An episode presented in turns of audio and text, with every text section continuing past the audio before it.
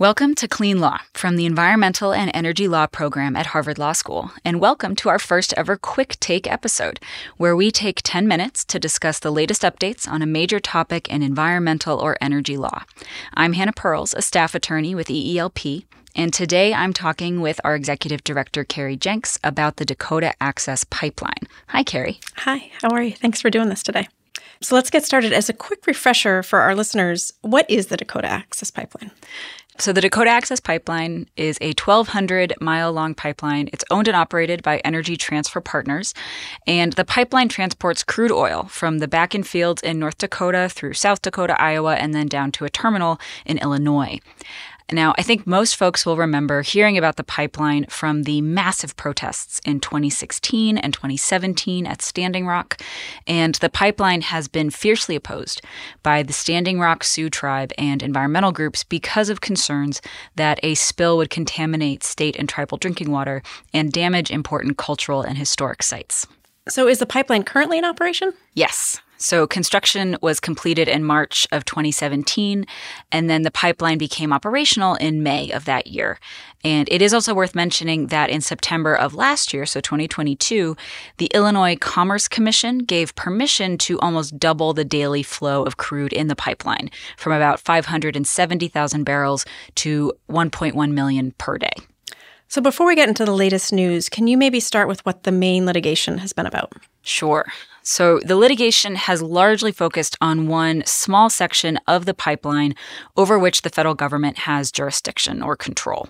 So most of the pipeline is actually built on state land, but the Army Corps of Engineers, which is a federal agency within the Department of Defense, has jurisdiction over 37 miles of the pipeline where it passes over or under certain streams, rivers, and federal dams. And so the biggest legal battle has actually focused on just one section of the pipeline that crosses under Lake Oahe in North Dakota. And this is a dammed section of the Missouri River.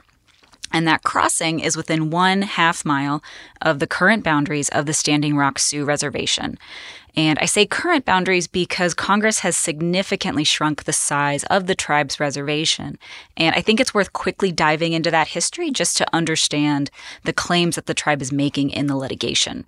So in 1851, several tribes signed something called the First Treaty of Fort Laramie or the Horse Creek Treaty, and that established the boundaries of the Great Sioux Nation. However, the federal government has consistently violated the terms of that first treaty by shrinking and then dividing up up the Great Sioux Nation into much smaller territories. So much of the Dakota Access Pipeline, including that crucial crossing under Lake Oahe, actually runs through land that was previously part of the Great Sioux Nation, and therefore through lands that the Standing Rock Sioux tribe argues are of deep historical, cultural, and economic significance that will be damaged by the pipeline's operation.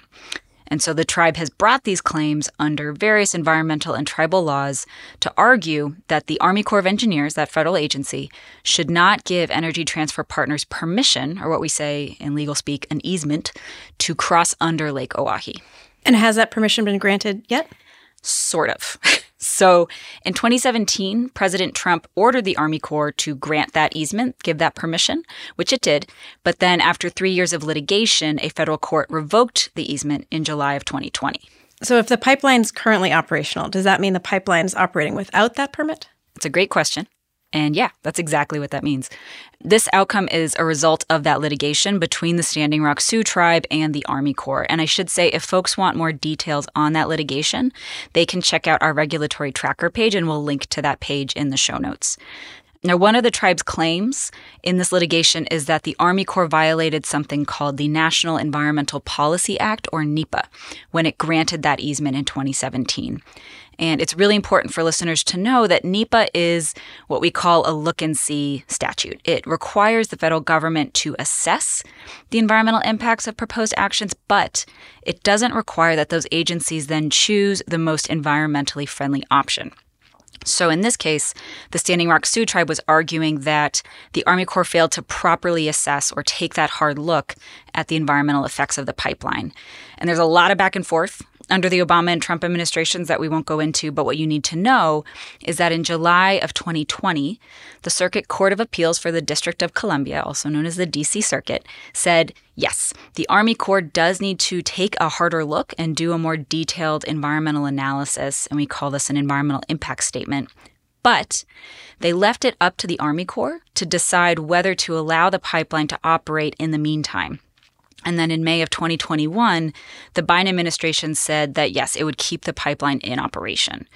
Tribes sued over that decision, but the court dismissed the challenge. And so, what that means is that the pipeline can keep operating, and the tribe has to wait for that final environmental impact statement to come out before they can challenge the pipeline again in court. And so, this has been in the news lately. What's actually happening at the moment? So, after a really long delay, the Army Corps quietly announced in January last month that it plans to release that draft environmental impact statement later this spring. So, how does the draft environmental impact statement affect whether or not the Corps will grant the permit that they're waiting for? It's a great question. So, the Army Corps is going to have to issue a final environmental impact statement before it can then give that permit or easement under Lake Oahe. And so it's likely that the pipeline will continue to operate as this process goes forward. After the Army Corps releases the draft, again, probably this spring, there's going to be a 45 day public comment period, and folks will be able to submit comments on the document. That draft also might include something called the agency's preferred alternative, which is basically a forecast of whether the agency plans to grant or deny the easement. So after those 45 days go by, the Corps can then issue the final environmental impact statement that will respond to comments. And I should flag that it's really, really, really likely that tribes and environmental groups will again sue the Army Corps over whether that final environmental impact statement is adequate.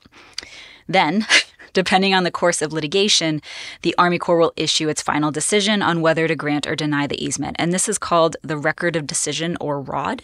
And they have to do that at least 30 days after the final environmental impact statement comes out. And there might be a third option where the Corps approves the easement but with conditions. That said, if the Corps does choose to deny the easement, the pipeline would have to immediately stop operations. So you're going to be keeping an eye out for when that first step, the draft environmental impact statement, is released.